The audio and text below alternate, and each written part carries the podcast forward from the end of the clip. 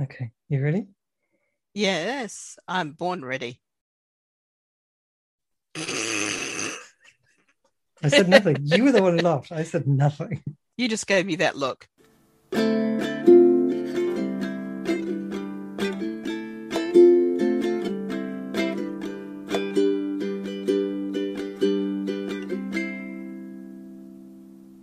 Welcome once again to It Is Complicated, the podcast where we answer every single question with It Is Complicated, including the title of the podcast, which is It Is Complicated. Hello, Dr. J. Hello, Josephine. How are you in time period that we are recording in? Uh, I'm that tone. Yeah. I am doing fine, she said in her most talk show type way. How are you doing in in time period, Jay? I'm doing okay, dying from hay fever, so my voice will go all over the show. I am doing too much, trying to do more than I should. Should I introduce myself to the listener who may not have heard this before? And also the listener who hears this every time period that we put one out and starts doing the comparisons to see whether I hit the same notes every time. Hey, I'm Dr. J. I represent the self defining future. I got to give myself the job title Harbinger of Change. Thanks to ThoughtWorks, the software consultancy where I work, they allowed me to give myself a job title, and I chose Harbinger of Change, and that is official. I also got to give myself the gender transgressive non binary genderqueer because self ID is the future. Thank you to the New Zealand government who allowed me to do that, and that is now official and upon my passport. So I wish to state that on your forms. So if you do allow me to write agenda on your forms, make sure that it's long enough, please. I've run into two forms recently where I had to come up with a summarized version because they wouldn't allow me to express all of my gender, only some of it. Oh, if you couldn't tell, I'm a troublemaker and a hashtag queer nuisance because branding. So, Josephine, would you care to introduce yourself to the lovely listener? Uh, I would always care to do such a thing. My name is Josephine Baird. I'm an activist, artist, and academic. I used to like to make a spectacle of myself on the stage by being an actor of some kind, uh, which I've been doing less of of late in an artistic sense. However, I do like to make a spectacle of myself by drawing funny pictures of queer people and putting them on the internet, which you can find on my social medias. And I also happen to be a lecturer in game design at the University of Uppsala Department of Game Design. Funnily enough, I also like to think of myself as a femme of international mystery because it sounds cool. And I said, "Yeah, you are cool." I've had, oh, really? Excellent. I never said that I was cool. Then how do you I know if I'm cool? oh, no. Because I believe you're cool. I've believed you're cool since the moment I first saw you on stage. I was like, wow, who is this person? Oh, thank you very much. And it's funny, I've been missing being on stage recently. It's really weird. I don't know why. Some things have come up, and I've been, yeah, we've been talking with different people, and just finding myself like, oh, that'd be nice. Maybe I should do that again. Anyway, what uh, what should we talk about today, Doctor J? Ooh, see how that rhymed? That did rhyme. I think we agreed to talk about etiquette, which was kind of and politeness and things like that. It's one of those things of what is queer etiquette, how have things changed in the realms of COVID and how do you do etiquette as a queer? Because etiquette is also tied into notions of class and propriety and things like that. So, how do people read my politeness? If you walk in and are polite but firm, firmly stating your needs or your boundaries, some people still read that as being impolite because you're rubbing up against their boundaries, you're rubbing up against their notions of what should happen within the space, how you're read, how your gender is read, how your class is read, how your accent is read, how your status is read depends on how people will react to you doing things that other people in the room may do. But you might be read as being aggressive when you're stating something, when on somebody else the same tone, the same voice, and setting the same boundary would be read as just being assertive, or maybe even just a statement without any kind of adjective attached to it. It comes up in so many different ways. this notion of etiquette and politeness and civility. I say it in that way because that's how it was introduced to me in a posh British accent when I went to school in England.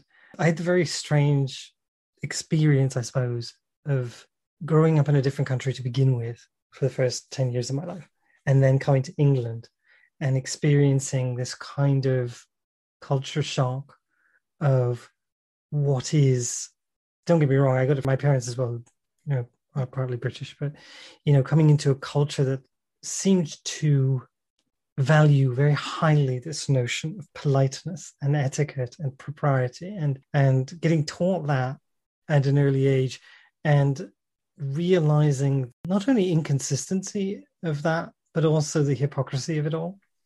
This notion that propriety and civility was supposed to somehow elevate discourse or allow for more freedom of discussion or more respect between people at the same time as there was the very clear indication that people were to be considered unequally that there was spectacular difference in the ways in which people were treated based upon nothing to do with how they expressed themselves and everything to do with presumptions of who they were.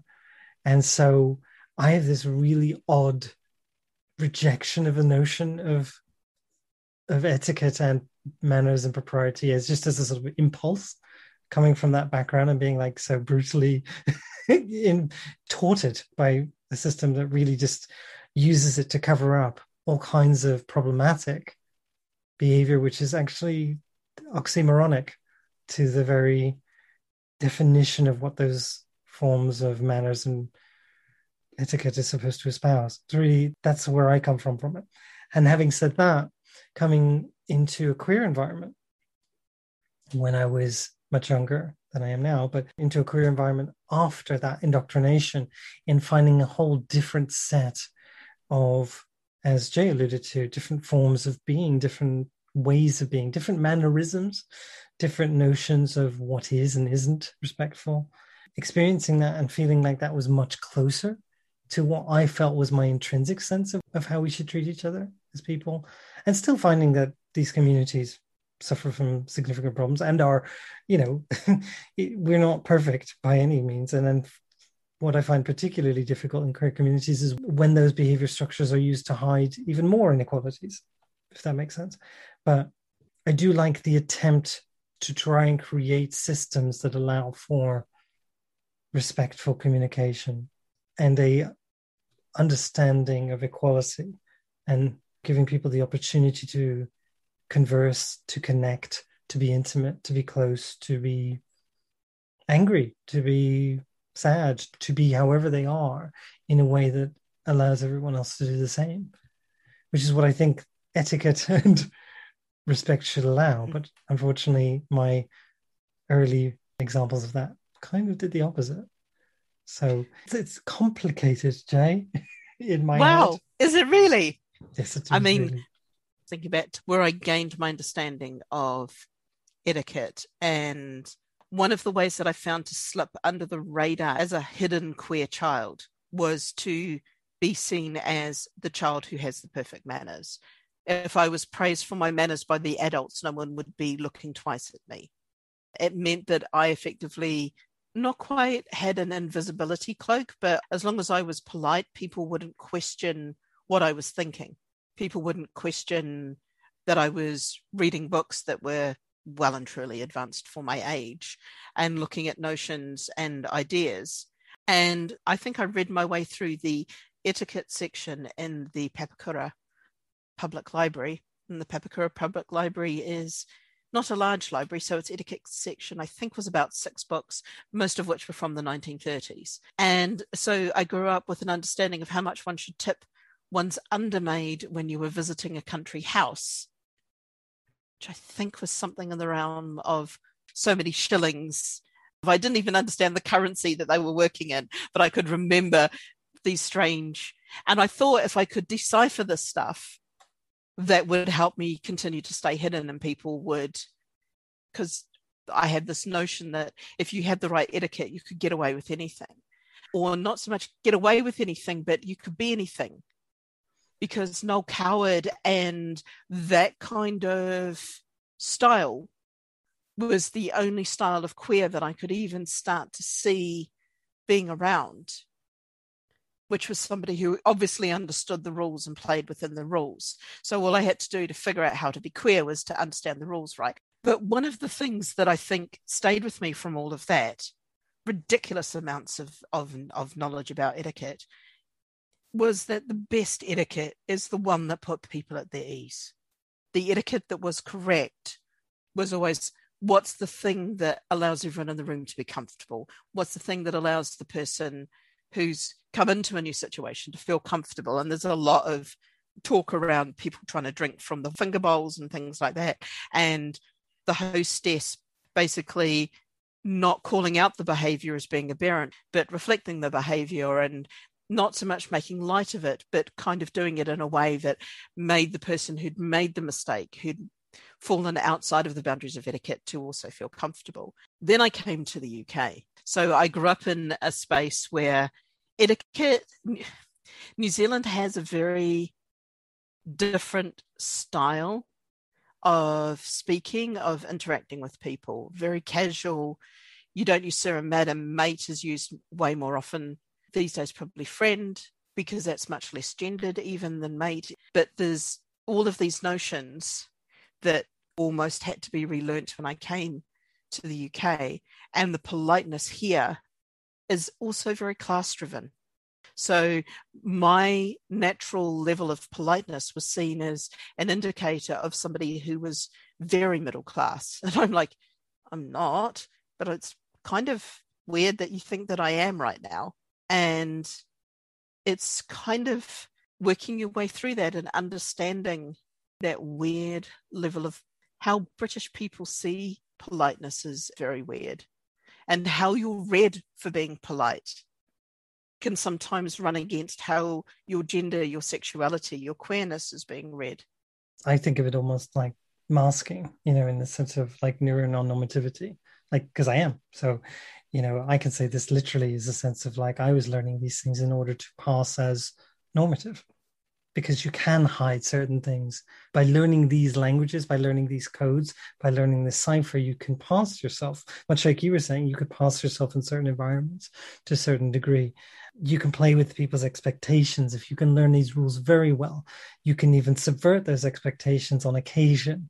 But the system is designed to not allow for that subversion really it's a system that is designed to codify certain behavior as normal and proper and correct, and certain is not. Mm-hmm. The problem with that is, of course, is it makes certain people right and certain people wrong by definition.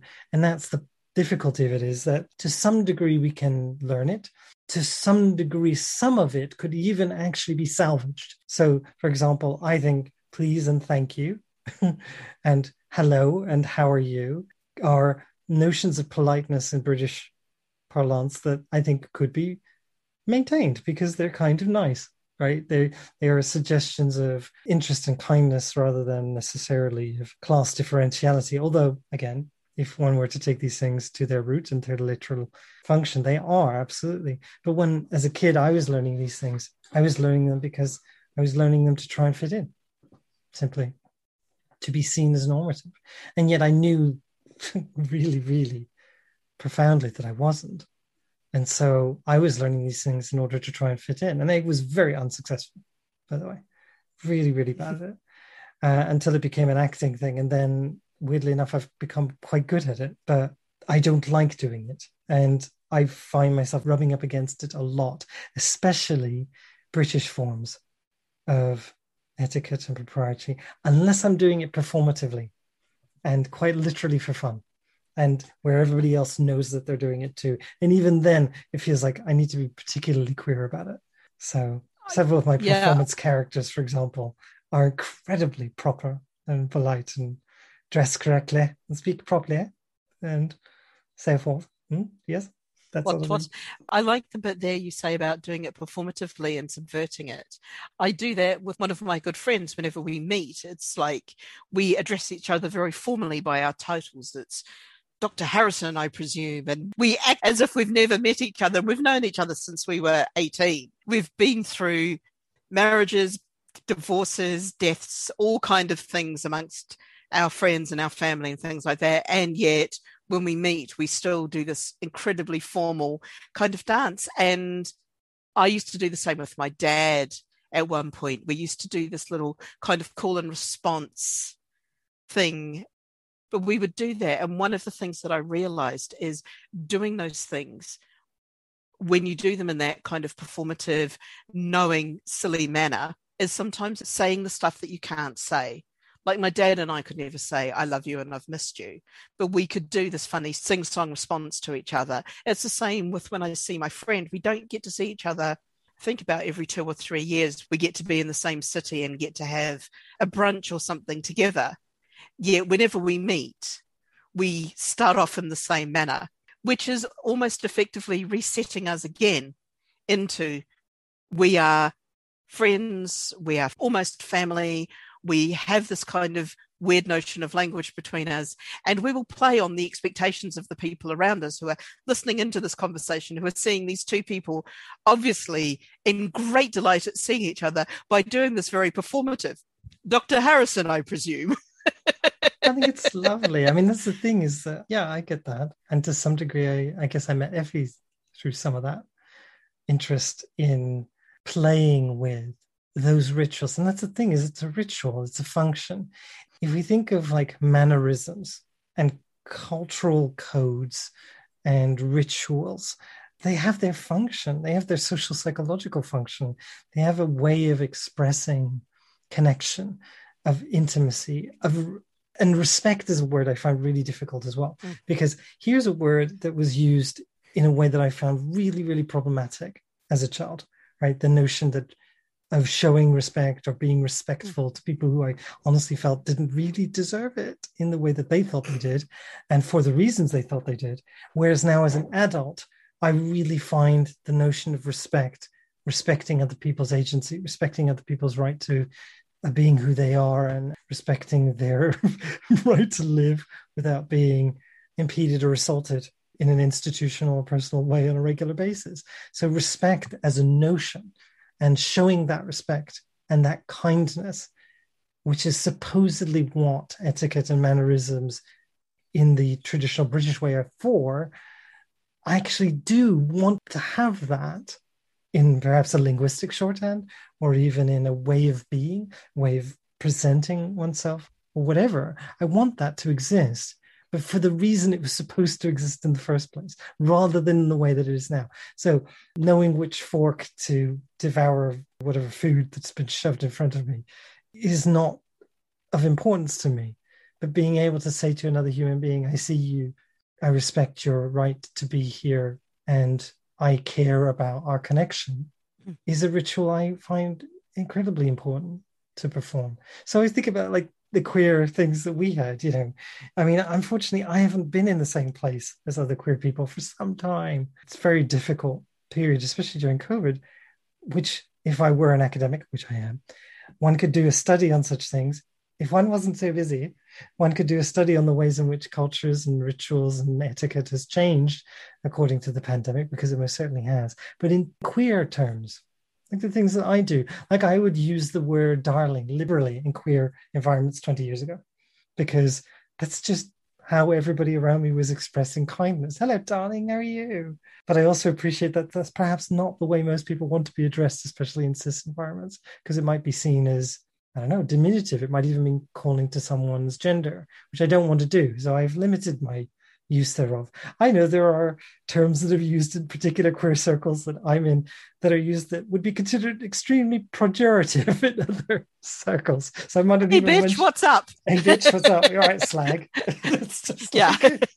and I'm like, yeah, I love it because I'm, you know, I'm someone who finds traditional notions of sex and sexuality extremely problematic when it comes to traditional sexuality. I particularly hate words that are used for women to somehow be derogatory towards their sexuality. So when someone says, You're right, slag to me, I, I, giggle and go, oh, Yeah, you're right. I don't like to use it myself just because personally I found that word difficult when it's been used in the environments I've been in. But when another queer person says it to me in the way that they do in the circles that we run in, I take it as the term of respectful endearment. That I know they mean it as. And I would certainly see it that way. Whereas I know other people might not. So I wouldn't use it in those contexts. So it is contextual. Absolutely. And I think I use the word lovely to address everybody, whether it's the person who's bringing me mail, it's the person who I'm meeting in the store at the end of the road, or the person who's bringing me coffee, or whatever is going on. Hello, lovely. How are you today? Can I get this, please? And usually I get what I want because. because slightly supervillain way of saying it, but I know what you mean. but I'm not a supervillain. I'm just no, wondering. I'm going. You're delightful. Hello, lovely. Hello, lovely. How are you today? And just in asking, "Hello, lovely. How are you today?"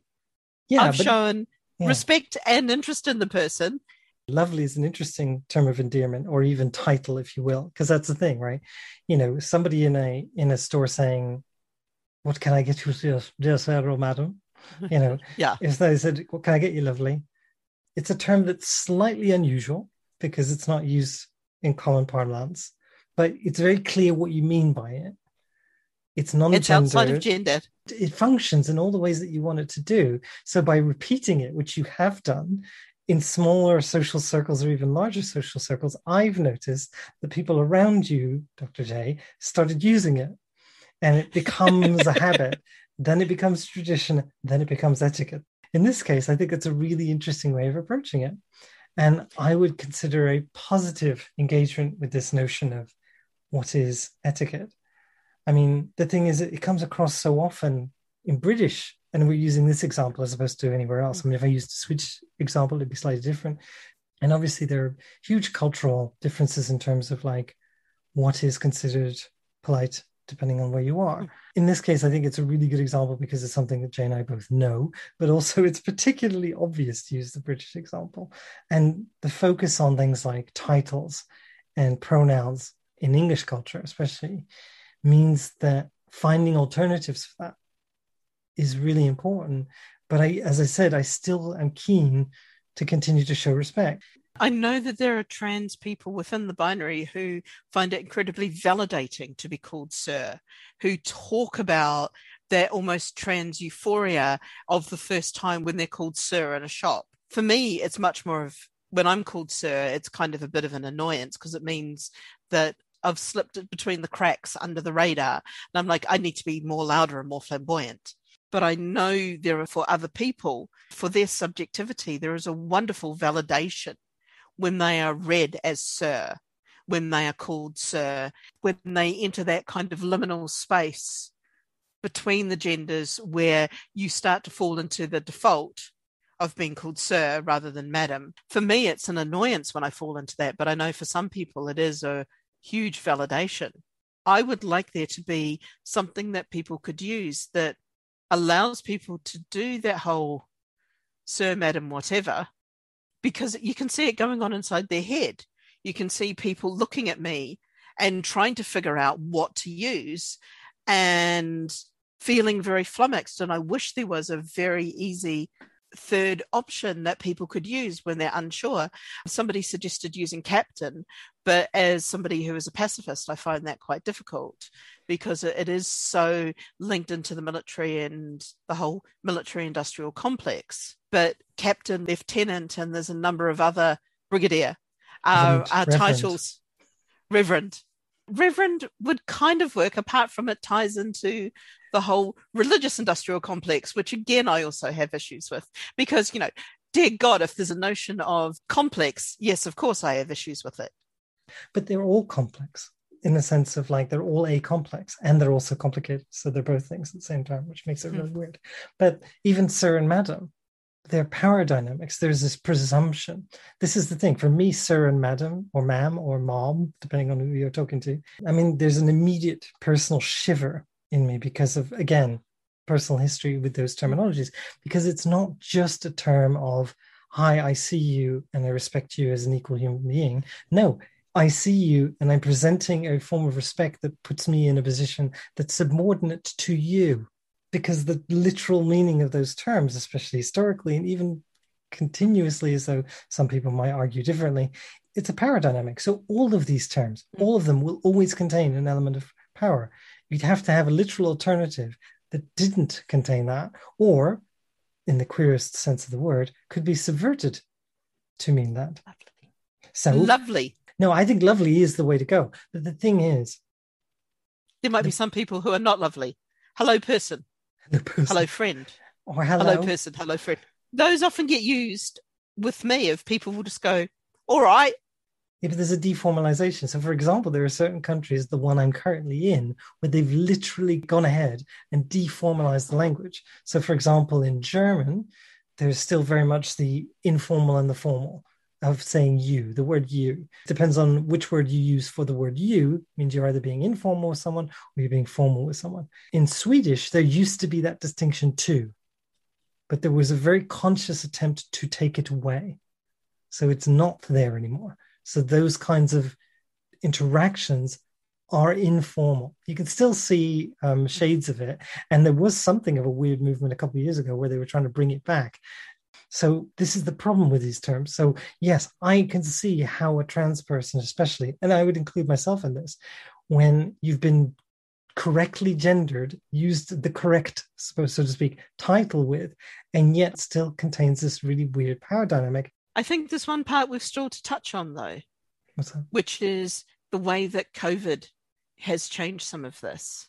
Because I think there's something around the way that the queers think about mask wearing and testing and safety that seems to be different, that is sometimes missing from the mainstream.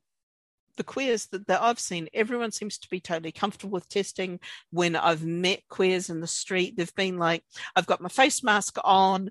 I tested negative yesterday. Are you happy to hug? Or would you just like to wave? And I think there's a real sense of community safety.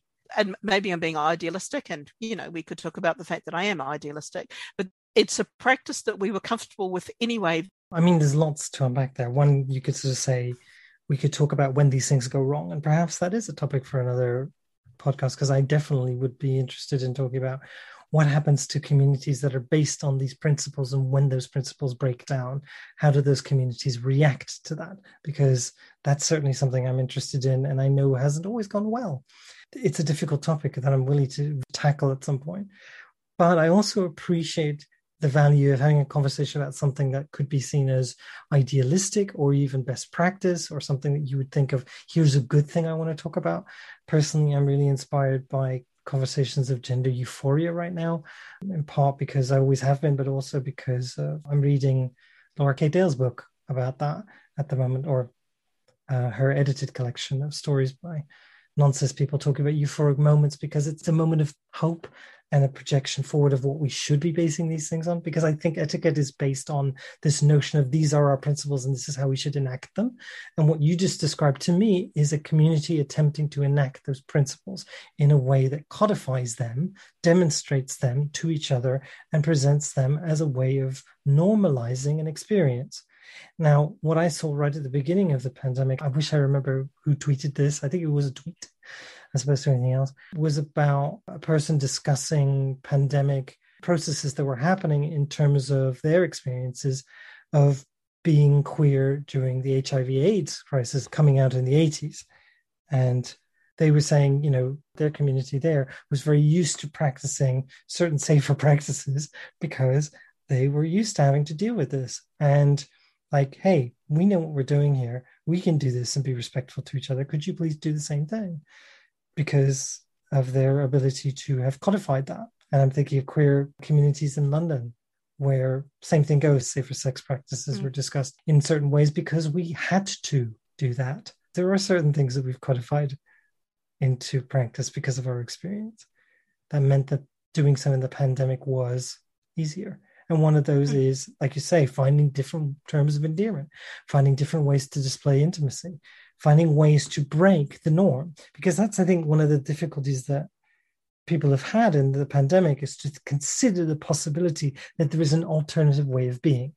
And that's the problem with normative societies, because you presume you're the norm, you don't consider the possibility that you could do something differently and still maintain a sense of principle that you believe is supposed to be held sacred.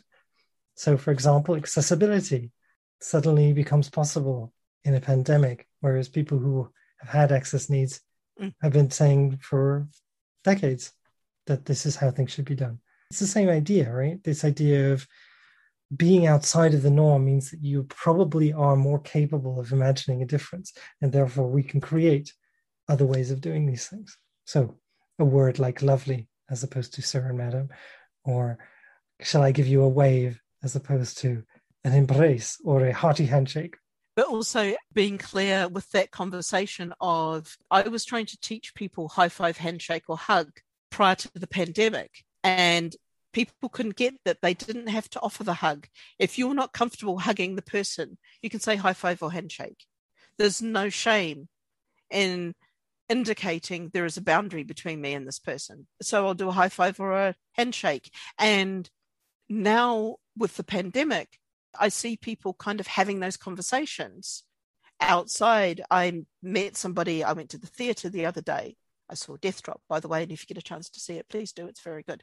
Drag Panto does Agatha Christie. But I met somebody who's a cis gay man from the community that we know. And we were kind of paused as to what we should do. And I said, Look, I've just washed my hands, I've got a mask on, handshake. And he was like, Yeah, sounds perfectly fine. Because we were able to talk about where we were and offer up an option and in a way that enabled consent that didn't force an option on somebody, didn't push somebody into a corner where they would feel impolite, because he could have still said, Actually, I'm minimizing my contact and it is so lovely to see you, and kind of do an elbow bump. It's setting up those conversations in ways that we haven't previously. There's always been that expectation of if you see somebody, you will be okay giving them a hug because they're in a queer space. If you're in a space where that's not comfortable for you, that can feel very difficult to turn around if there's not that language to say to somebody, actually, I'm at this stage today. Can we just do a handshake or can we just do a wave? And it's allowing those differences to be discussed consensually in a way that doesn't feel threatening for somebody, that doesn't make somebody feel stink for turning somebody down. I mean, this is conversations I've had with people who are neuro non-normative who might not want to have physical contact, just in general with anyone, Mm. and including eye contact, let alone you know that much. And it's about extracting a notion of what is respectful, kind, from notions of normativity and or prescribed singular identity that we can be kind to another human being without necessarily knowing their gender first and knowing how one does that to a lady or a gentleman, for example, mm-hmm. that one can greet someone kindly simply with an acknowledgement that doesn't necessarily involve physical intimacy if you're not up for it, for whatever reason. We can express gratitude or even a willingness to help or give or serve without having to enact some sort of performative power dynamic. Jay is doing a fabulous flourish of a bow right now. Exactly. Unless that's the thing you're into and that's your thing. And then, you know, negotiate that relationship, baby. The notion of extracting the purpose from the prescribed activity from a certain embodied person. So it's like, just because you are one way does not mean that you have to behave a singular way in order to communicate something. However, being aware that you can perform these kinds of rituals in a positive, non power laden, prescribed way is both possible and exciting and good manners. Hmm. So it's not actually that complicated. Be kind, be respectful, and use lovely. Yeah, call people lovely. Unless, of course, that is an issue in your particular environment, in which case choose something else. Hello, person. Hello, fellow human. It's from Good Omens. That's it. Hello, yes. fellow human. I wish to purchase one of these books. I like pornography. I am really into pornography. So we need to go into your back room to discuss the pornography that I shall purchase. It's Gabriel and um oh, I can't remember his name in Aziraphale's shop. God, I'm such a geek. That was my little. Oh, you're kidding? I love moment. that book. I love Good Omens. Dear listener, Good Omens is a story TV show book that was written by Terry Pratchett and Neil Gaiman and is possibly my favorite fiction book of all time and is an excellent example of etiquette in that there is a wonderful moment where Aziraphale, who is an angel, is having discourse with Crowley, who's he a is demon. a principality. Aziraphale Yes. is a principality. Okay, My apologies. No, no, no. P- pedantry. Um, no. Pedantry. Pedantry is allowed. Pedantry is allowed. Encouraged. Here's the scene of perfect etiquette. Aziraphale says to Crowley, Get behind me, demon. And then opens the door and goes, After you. it's wonderful. it's, it's in the TV show. It's really good. It's like two seconds. Like, I wonder if Aziraphale might be an excellent example of a queer engagement with etiquette and manners, because here's a person who's doing all the things that they were effectively told, and yet struggles tremendously with the received wisdom and has to go against those rules in order to do what he believes is right, to show kindness and respect, and does that on many occasions throughout that book in a really wonderful way. And yet, is this product of proprietary, and this is how it is supposed to be done. The rule, the ineffability, no less, is his guide. And I think maybe he might be a really good example of that attempt to deal with that. So, should we discuss Aziraphale next time? no, uh, we should we because he's excellent. Or should we get on to the, the breathtakingness of Keanu Reeves? There is now a part of me that's now completely torn. Do I continue discussing the breathtaking being that is Keanu Reeves? Or do we start to discuss the queer notions of Aziraphale and then even start to get into the notions of whether Aziraphale and Crowley's relationship is not just coded as queer, but coded as queer between two beings that are non binary? I think the answer to that is yes, and so therefore it doesn't require much discussion, except for it requires endless discussion because it's so lovely to talk about and think about, oh, and absolutely. and draw occasionally, which I have done. Which one? Keanu Reeves or Aziraphale and Crowley? Well, I haven't drawn that much Keanu Reeves. In fact, I don't believe I have ever, but I have drawn Aziraphale and Crowley.